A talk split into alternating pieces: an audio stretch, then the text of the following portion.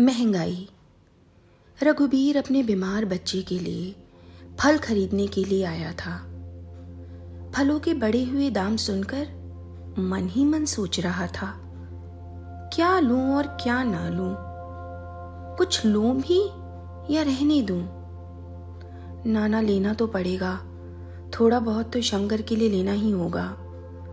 पर कितनी महँगाई हो गई है। फलों के दाम भी कहाँ से कहाँ पहुँच गए हैं। तभी एक अमीर महिला कार से उतरी। उसने बिना दाम पूछे एक किलो बढ़िया सेब और एक दर्जन बढ़िया केले खरीदे और पाँच सौ रुपए का नोट निकालकर दुकानदार को पकड़ा दिया। दुकानदार ने चार सौ और कुछ रुपए से वापस कर दिए। रुपए वापस मिलते देख बरबस ही उस महिला के मुँह से निकल पड़ा। फ्रूट तो सस्ते हो चले हैं। यह सुनकर रघुबीर ने उस औरत की ओर देखा। उसे लगा कि महँगाई नहीं बढ़ी है, सिर्फ़ उसी के पास रुपए नहीं है। जिसके पास रुपए हैं, उसके लिए कोई महँगाई नहीं है। वह वहीं खड़ा रहा और महिला चली गई।